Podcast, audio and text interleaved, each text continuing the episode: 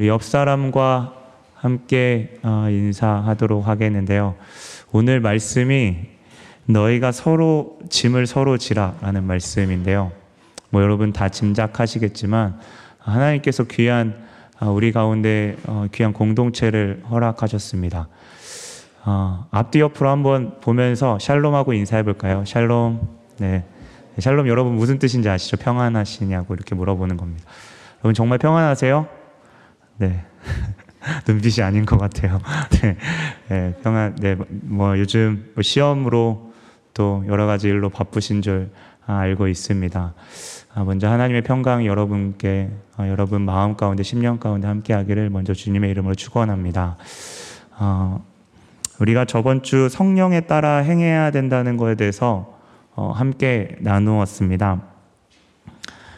어, 그것은 먼저 성령님께 우리 자신의 마음 가장 깊은 곳에 있는 우리의 정욕과 우리의 탐심을 십자가 앞에 못 박아야 함을 우리는 어, 같이 말씀을 통해 나눴습니다. 십자가에 우리를 못 박는다는 것은 철저히 우리가 우리 자신을 우상 삼았던 죄, 가장 범하고, 범하기 쉬운 죄이면서 가장 무거운 죄인 그 우상을 삼았던 죄를 주 앞에 아뢰고 다시 내 마음의 주인이 예수 그리스도이심을 우리가 믿음으로 고백하는 겁니다. 그리고 그 고백이 내 의지로 될 수 있는 게 아니라 오직 성령 하나님의 깨닫게 하심과 돌이킬 수 있도록 도우심은 그 역사 가운데 있음을 우리는 말씀을 통해서 다시 상고해 봤습니다. 그리고 이 과정은 한 번으로 그치는 것이 아니라 어느샌가 우리 가운데 들어와 있는 그러한 죄악된 모습들, 육체의 소욕들을 매 순간 죽게 아뢰고 그 종말에 우리가 의의 소망을 두고 저 천국에 들어갈 때까지 우리가 눈을 감는 그 순간까지 우리의 죄를 죽이고 주 앞에 나아가야 됨을 우리는 이야기했습니다. 그렇게 우리는 하나님을 깊이 알아가게 되고 우리가 마음을 다해서 그분을 매 순간 돌이키고 바라본다면 우리 신앙 또한 우리가 가는 그 여정 가운데 이 뒤를 돌아봤을 때에 아 성령 하나님께서 그 성령의 열매를 하나씩 하나씩 조금씩 맺고 계셨다는 것을 우리는 깨닫게 되고 그 가운데에 감사의 고백이 있을 줄 믿습니다. 그러한 성령을 쫓아 행하는 우리의 삶이 서로 사랑하는 사랑으로 종노릇해야 함을 오늘 바울은 말씀을 통해서 갈라디아서 6장 1절부터 5절에 있는 말씀으로 그러한 예를 들면서 우리의 눈높이에 맞춰 설명합니다. 1절 말씀입니다. 형제자매 여러분, 어떠한 사람이 죄에 빠진 일이 드러나거든 성령의 인도하심을 따라 사는 여러분은 어떠한 사람이 여러분인 여러분은 온유한 마음으로 그러한 사람을 바로잡아주고 스스로 자기 스스로 살펴서 유혹에 빠지도록 조심하십시오. 어, 제가 읽은 성경은 세 번역 성경입니다. 네.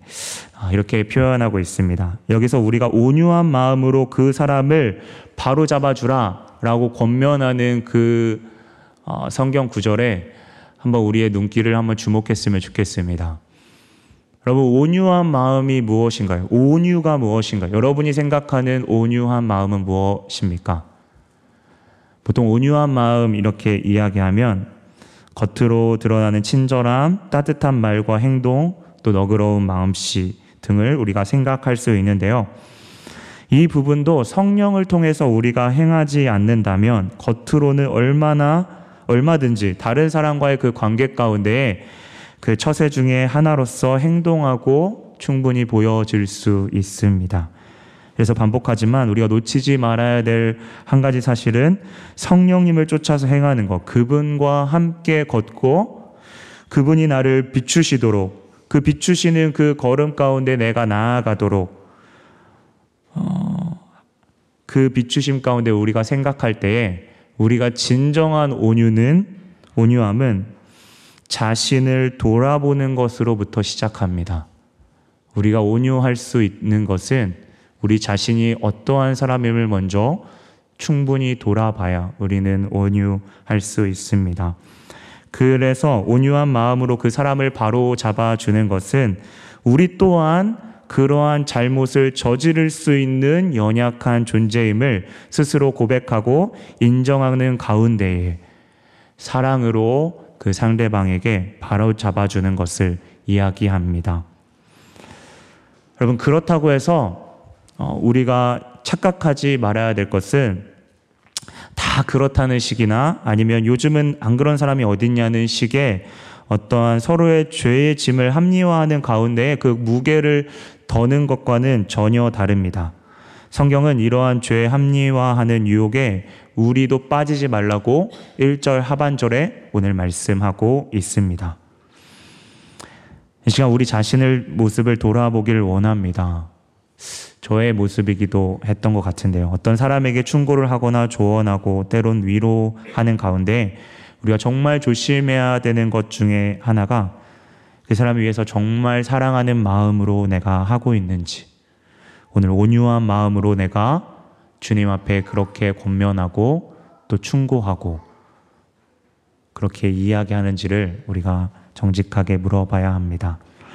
사실 예수님도 같은 마음으로 말씀하셨는데요. 성경에 보니까 내 형제가 너에게 죄를 짓거든 가서 단둘이 있는 자리에서 그에게 충고하라. 그가 너의 말을 들으면 너는 그의 형제를 얻은 것이다. 어떤 잘못을 했을 때 6장 1절과 같은 맥락입니다. 그런 것들을 막 퍼뜨리고 그런 것이 아니라 그, 그 형제를 다시 돌이키기 위한 사랑하는 마음을 가지고 이야기하라는 거죠. 사실 예수님이 이 말씀을 방금 말씀을 하기 바로 전에 이 말씀을 성경 말씀으로 어, 또 하셨습니다. 이와 같이 이 작은 사람들 가운데 하나라도 잃어버리는 것은 하늘 아버지의 뜻이 아니니라 라고 말씀하시죠. 죄 가운데에 그 영혼이 나를 상처 줬지만 죄 가운데 그 영혼이 돌이키기를 원하시는 아버지의 마음이 느껴집니다. 여러분 예수님은 죄를 미워하시되 죄인은 미워하지 않으셨습니다. 실제로 예수님은 가늠하다가 현장에 붙잡힌 요한복음 8장에 나오죠. 붙잡힌 여인을 보고 땅에 글씨를 쓰시더니 어, 그 글씨를 쓰자마자 사람들이 그 주변에 들고 있는 사람들에게 이렇게 말씀하십니다. 너희 가운데서 죄 없는 사람이 먼저 이 여자에게 돌을 던져라 라고 말씀하시죠. 성경에는 나와 있진 않지만 아마 땅에 이런 말씀을 쓰셨을지 않을, 쓰시지 않았을지 생각됩니다. 아, 성경 이런 말씀 있죠. 음욕을 품고 여자를 보는 자마다 이미 마음에 이미 가늠하였느니라. 그 글씨를 봤던 사람들은 아무 소리 하지 않고 한명 한 명 예수님 곁을 떠나갔습니다. 사람들이 다 돌아가고 이 여인에게 예수님께서 말씀하시죠.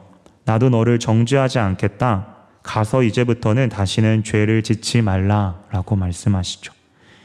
이 여인이 정말 돌이키기를 원하시는 그 주님의 마음이 이 말씀 가운데에 우리는 느껴집니다. 우리 가운데에서도 교회에서 실수하거나 잘못된 행동을 함으로써 남에게 아픔을 주는 지체가 있을 수 있습니다. 이미 해답은 주님이 주셨습니다. 만약 우리가 저번 주 유체의 소욕과 같이 그러한 지체에게 우리가 똑같이 원수를 맺거나 분열을 일으키거나 파당을 짓는 행동을 한다면 미안하지만 우리도 악한 죄를 짓는 것임을 어, 예수님은 또 바울은 강도 높게 이야기하고 있습니다. 오히려 하나님은 그 가운데서도 그 사람에게 똑같이 행했던 그 육체의 소욕을 따랐던 그 사람에게도 책임을 물으실 겁니다. 저는 오늘 이 말씀이 우리 가운데 잘 녹아들기를 하나님께 정말 많이 기도했습니다. 이것이 절대 우리 가운데 필요 이상의 육신적 율법적인 죄책감이나 정죄로 달아가오는 것이 아니라 여전히 우리 마음 가운데 기경하지 못한 우리의 마음을 주의 성령께서 비춰 주셔서 우리 모두 하나님 앞에 똑같은 죄인임을 알고 인식하고 엎드리며 그분의 임재를 구하는 가운데에 우리가 회복되기를 다시 한번 주님의 이름으로 부탁드립니다. 아, 그러한 온유한 마음 가운데 오늘 성경은 우리 그리스도인들이 남의 짐을 져줘야 한다. 라고 오늘 바울이 오늘 갈라디아 성도들에게 말씀하고 있습니다. 음, 이것은 먼저 우리가 앞에 있는 내용과 연관지어 생각한다면 어, 그 사랑하는 지체가 다시금 돌아오기를 마음으로 함께 아파하고 때로는 경책함으로 그 지체가 돌아오기를 원하며 기도해야 함을 말하고 있습니다. 그리고 그것은 오늘 성경에 바울이 그리스도의 법을 이루는 거다, 성취하는 거다라고 말씀하고 있는데요. 여러분, 그리스도의 법이 무엇입니까? 우리 계속해서 살펴보고 있는 거죠. 바로 그리스도의 법, 율법의 핵심, 토라를 사랑했던 그 예수님이 가장 중요하게 여겼던 두 가지 개병, 바로 하나님을 사랑하고 이웃을 사랑하는 그 사랑의 핵심, 그것은 구약 시대에 하나님께서도 동일하게 말씀하셨던 그 이스라엘 백성들에게 율법을 주셨던 목적인 사랑과 정확하게 일치합니다. 그 사랑 가운데 너희가 나아가는 거다. 너희가 짐을 져주는 그것이 곧 그리스도의 법을 성취하는 것이다. 라고 이야기하죠. 일전에 바울은 이것에 대해서 이렇게 표현했습니다. 그것이 오직 사랑으로 서로 종노릇하는 모습이다. 여러분 본래 이 짐을 져주는 어떠한 행동은 고대 시대의 종의 역할이었습니다. 오늘은 주님 오늘 주님은 우리가 사랑으로 나아갈 때 우리가 할 수 있는 수준으로 말씀하시지 않습니다. 어쩌면 우리 가운데 무리인 것 같아 보일 정도로 너희가 종으로서 더 낮춰서 그렇게 더 깊이 나아가야 된다라고 말씀하시죠.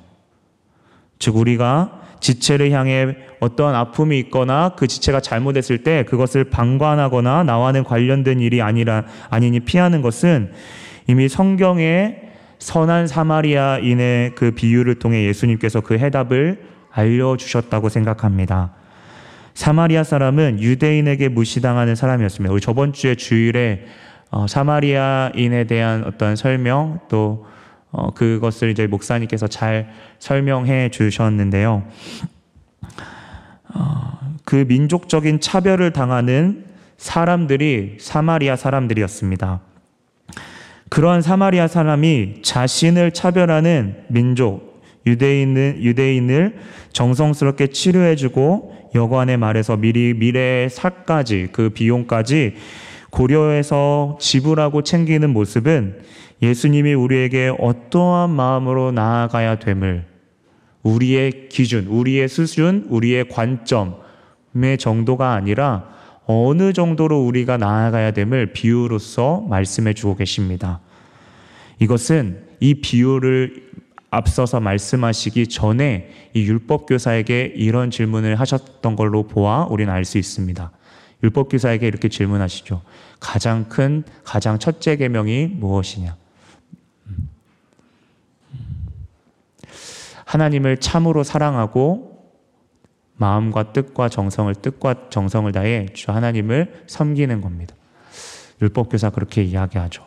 알았던 것 같습니다. 하나님의 마음, 예수님의 마음을 알았던 것 같습니다. 그 율법 교사에게 오늘 더 너가 그러면 어떠한 모습으로 아는 데에서 그치는 것이 아니라 그 모습이 어떻게 자연스럽게 나와야 함을 오늘 말씀을 통해서 이야기하고 있습니다.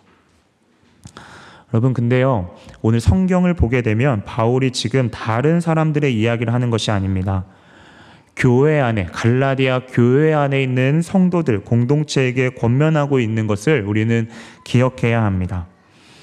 만약 우리가 정말 성령에 이끌림 바 되는 우리라면 먼저 우리는 예수님의 사랑을 기억해야 합니다. 그 사랑 가운데서는 오늘 방금 전에 우리가 비유에서도 살펴보았듯이 어떤 우리의 수준에 있어서 우리가 좋아하고 우리가 사랑을 하고 생각하는 것들을 표현하는 것만이 사랑이 아니라 그 가운데 희생과 포기, 손해가 있음을 우리는 기억해야 할 것입니다.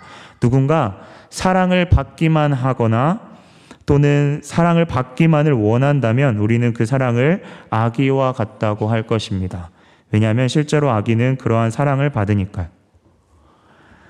하지만 주님의 신부된 우리는 주님과 영적인 결혼을 한 우리는 예수님의 사랑을 통해 사랑 가운데에 희생이 있음을 우리는 보게 됩니다.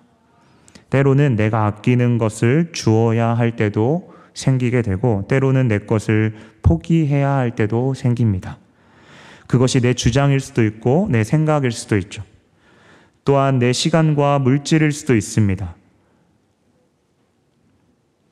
그래서 우리는 인간인지라 우리의 한계에 다다르면 그 사랑을 쉽게 내버리고 우리도 모르게 다시 우리의 것을 지키려고 하는 그 본능이 우리 가운데에 내재되어 있습니다.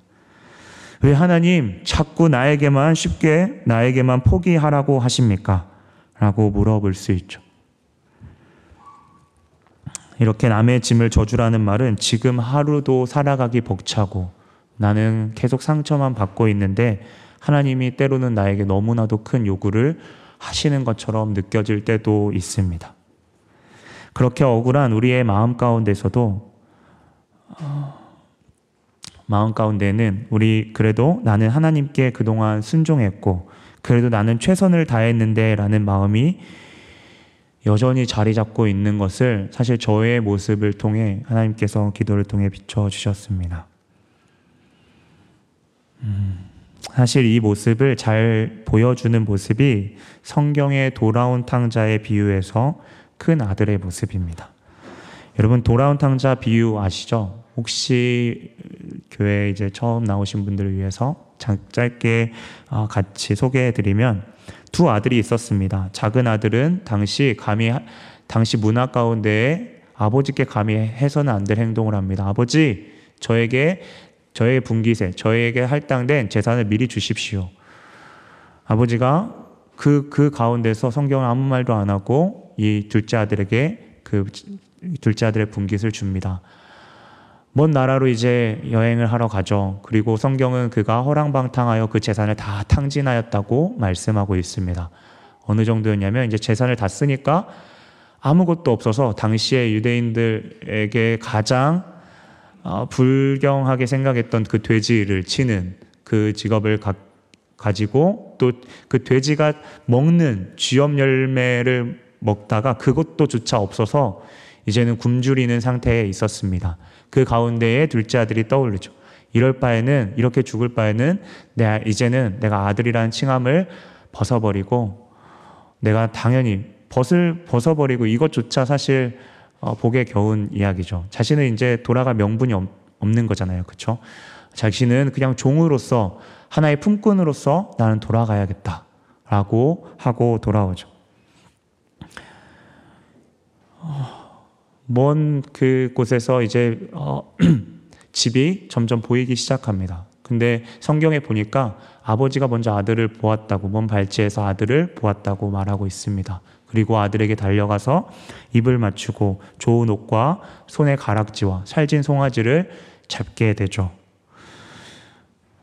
그런데 이에 성경은 큰 아들이 화가 나서 집에 들어가지 않으려는데 아버지가 달래는 장면이 나옵니다.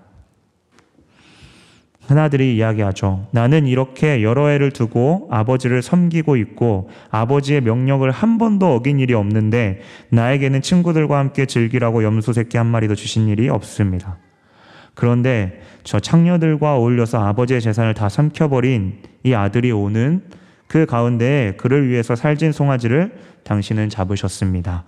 이에 아버지가 그를 달래며 이야기합니다. 예, 너는 항상 나와 함께 있으니 내 것이 다 내 것이로되 이 내 동생은 죽었다가 살아났으며 내가 잃었다가 얻었기로 우리가 즐거워하고 기뻐하는 것이 마땅하다라고 말씀하시죠.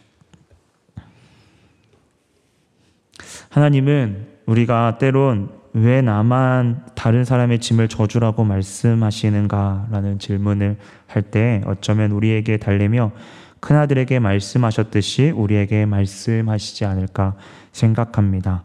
그리고 그 인격적이신 주님은 우리에게 너의 은혜가 내게 족하다라고 말씀하십니다.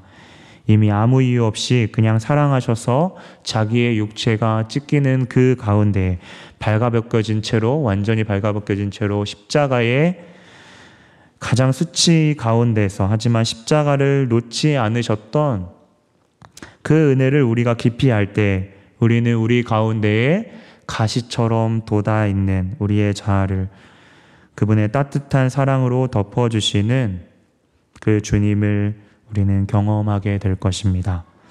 어쩌면 그래서 그 모습이 전적인 은혜라고 저는 생각합니다.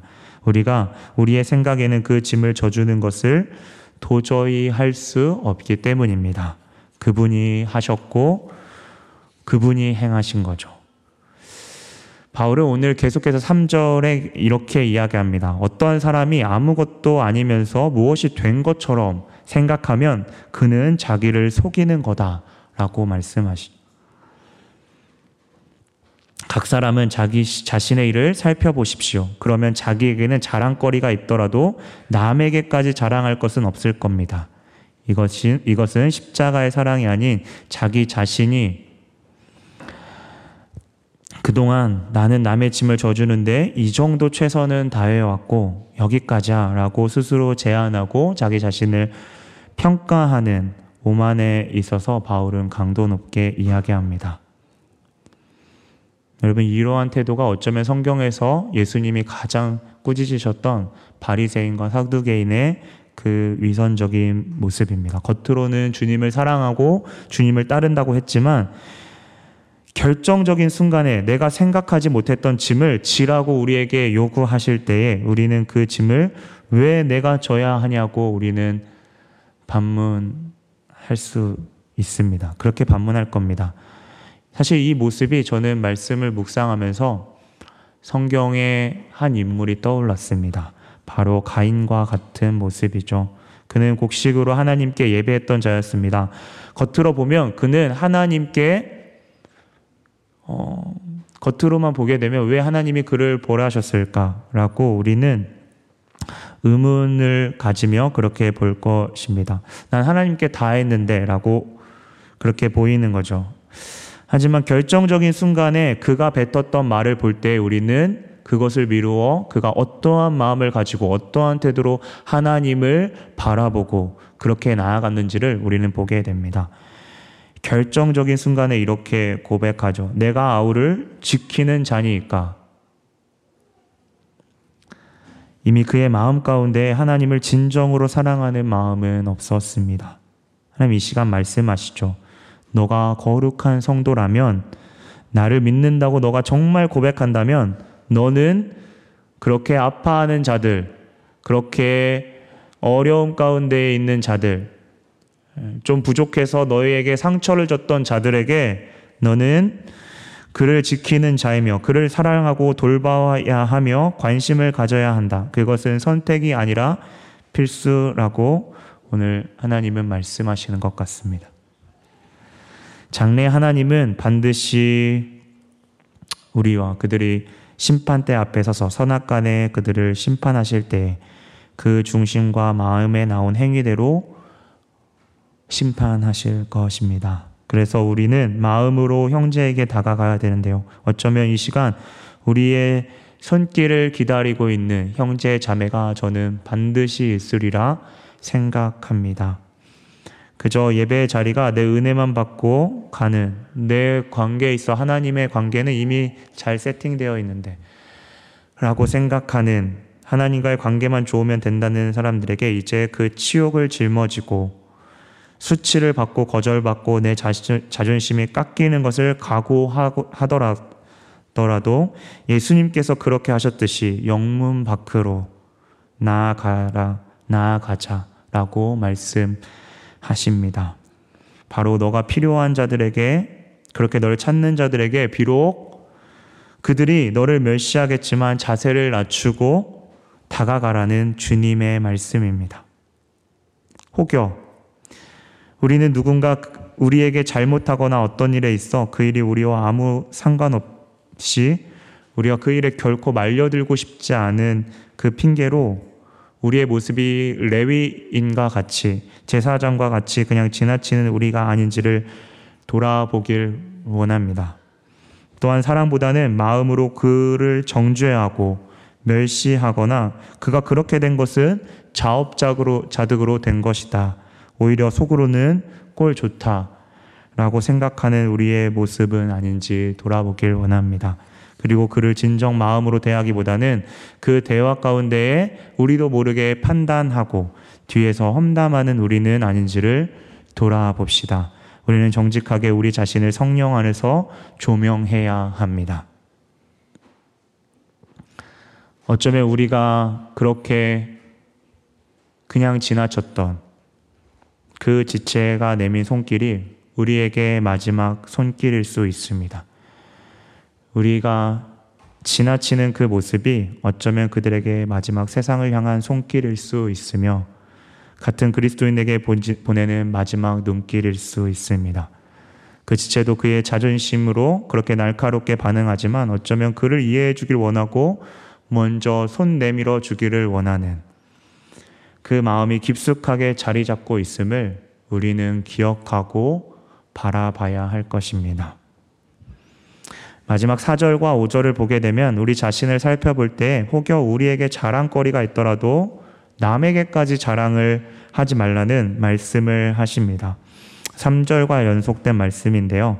자칫 남을 도와주며 우리는 다른 사람과 비교하며 괜찮은 사람임을 우리가 우리의 마음 가운데 이러한 마음이 스멀스멀 올라옴을 우리는 어, 자각하고 그러한 우를 범하지 말아야 합니다. 사실 그래서 은사에 있어서 또 간증에 있어서 이것이 사람을 살리고 남을 돕는 정말 귀한 축복임에도 이 중심이 흔들리지 않도록 우리는 주의해야 합니다. 어느 순간 간증이 내 영웅담이 될 수 있으며 내 은사가 남을 도와주고 했었던 그 은사가 마치 내가 한 것처럼 다른 사람보다 나은 것처럼 보일 수 있다는 사실을 우리는 주의하며 우리 가운데에 가난한 마음을 달라고 우린 지속해서 강구해야 할 것입니다.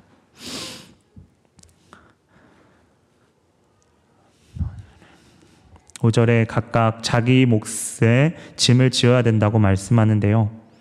이는 하나님의 그 심판 때에 자신이 짊어진 그 책임을 주님이 보신다는 말씀입니다. 우리에게 책임을 물으실 겁니다. 우리가 부끄러운 구원에 이르지 않기를 원합니다. 우리가 버린 십자가를 다시금 붙잡고 우리를 주님이 걷게 하시는 그 길을 우리가 힘들지만 그 길을 걷기를 다시 한번 주님의 이름으로 부탁드립니다. 누가복음 14장 26절에 주님은 이렇게 말씀하십니다. 무릇 내게 오는 자가 자기 부모와 처자와 형제와 자매와 더욱이 자기 목숨까지 미워하지 아니하면 능히 내 제자가 되지 못하고 누구든지 자기 십자가를 지고 나를 따르지 않는 자도 능히 내 제자가 되지 못하리라. 이 시간 어, 자기 십자가를 졌던 한 귀한 인물을 소개하고 설교를 어, 마치려고 하는데요. 이분은 어, 바이올린을 켜는 분이었습니다. 오늘 말씀의 그러한 가장 핵심적인 것처럼 오늘 방금 읽었던 말씀처럼 자기의 목숨을 부인하면서까지 다른 사람의 짐을 지었던 사람입니다. 그 사람은 그 사람이 연주했던 마지막 연주는 한 배였습니다. 그 배의 이름은 여러분이 아시는 타이타닉이라는 호입니다. 이 바이올리니스트의 이름은 월리스 하틀리라는 연주가입니다. 이 연주가는 배가 침몰하기 전 하나 둘 다시 다들 살기 위해 떠나지만 끝까지 남아서 승객을 위해 바이올린을 연주합니다. 그의 연주를 들은 동료들은 하나 둘 자신들도 살기를 포기하고 그와 함께 다시 연주를 합니다. 그 찬송을 우리가 알다 아시는 찬송입니다. 찬송가 338장 내 주를 가까이 하게 하면 가판이 차오르는 정신없는 상황 가운데 웰레스는 끝까지 자신을 지키면서 차분히 생애의 마지막을 준비합니다. 그렇게 어둡고 차가운 바다 가운데 침몰하는 그 10분 여 정도 전까지 그 찬송가는 그 가운데 울려 퍼졌습니다. 주님을 사랑을 알았던 웰레스였고 그는 생애 마지막 자신의 목숨을 부인하면서 자신에게 주어진 십자가가 무엇인지를 선명하게 알았고 그 가운데 순종하며 나아갔습니다. 그리고 그는 성령에 붙들리신 가운데 하늘로 부르심을 받았습니다. 음, 우리가 아는 찬송가이죠. 내 주를 가까이 하게 함은 십자가를 짐과 같이 고생이나 예수님을 따라가는 그 길은 십자가를 지는 것 같은 고생이라고 찬송가는 이야기하고 있습니다. 하지만 비록 그러할지라도 내 일생 소원은 주 찬송하면서 주께로 더 가까이 나아가기를 원합니다. 사랑하는 성도 여러분, 오늘 너희가 서로의 짐을 지라 라는 말씀하시는 하나님의 말씀은 성령을 더욱 의지하는 말씀으로 저에게는 다가옵니다. 우리 스스로 할 수 없죠. 온유한 마음, 우리가 서두에 살펴봤는데요. 내 자신을 보게 되면 다른 사람에 대한 마음이 극률한 마음이 생깁니다. 내가 떳떳한 사람이고 나는 이럴, 이럴 만한 자격이 있는 사람이야 라고 생각하는 그 마음이 있는 그 가운데 아무리 주님을 찾고 그러한 사람들 가운데 나아가더라도 내 자신에 대한 충분한 자기 인식이 없는 상태에서는 온전히 주님께 주님이 원하시는 그 길 가운데 나아갈 수 없습니다. 오히려 그것이 거칠에만 음, 마음으로 함께 지는 것이 아니라 그냥 거칠에로만 그 짐을 질 수 있는 거죠. 그리고 연약한 우리를 위해 주가 쓰시겠다 하면 그냥 겸손하게 그저 주님 앞에 바짝 엎드려서 주님 저를 써주십시오. 그 짐 가운데에 제가 질 수 있는 은혜를 허락하시고 그 짐을 저에게 허락하여 주십시오.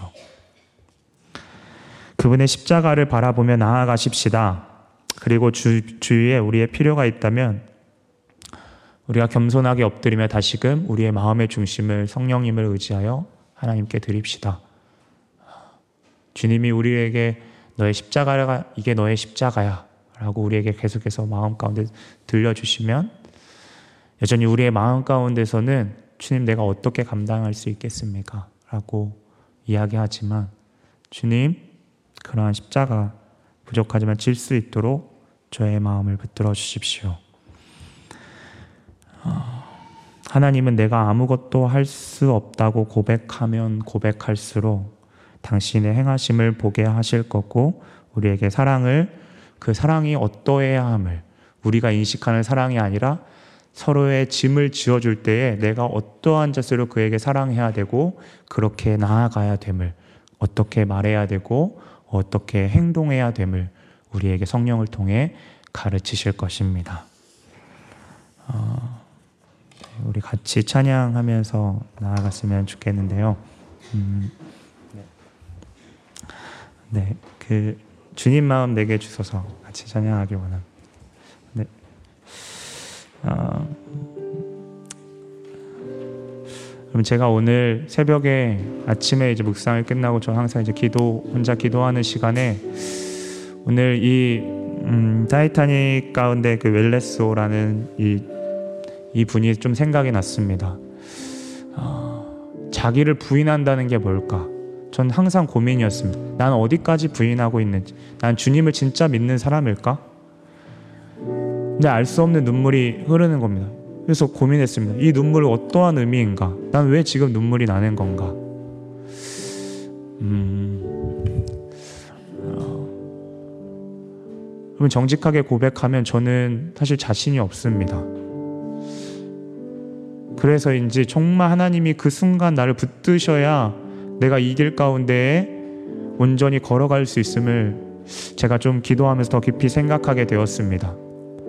이것은 저 자신의 어떤 합리화하거나 그런 마음이 아니라 정말 정직함 가운데 내가 정말 이 가운데 주님이 어, 서로의 짐을 지라 하실 때 내가 그것을 기꺼이 예 주님 저 주님이 그 가시는 그 십자가의 길 따라서 저도 갈게요 이렇게 고백할 수 있을까?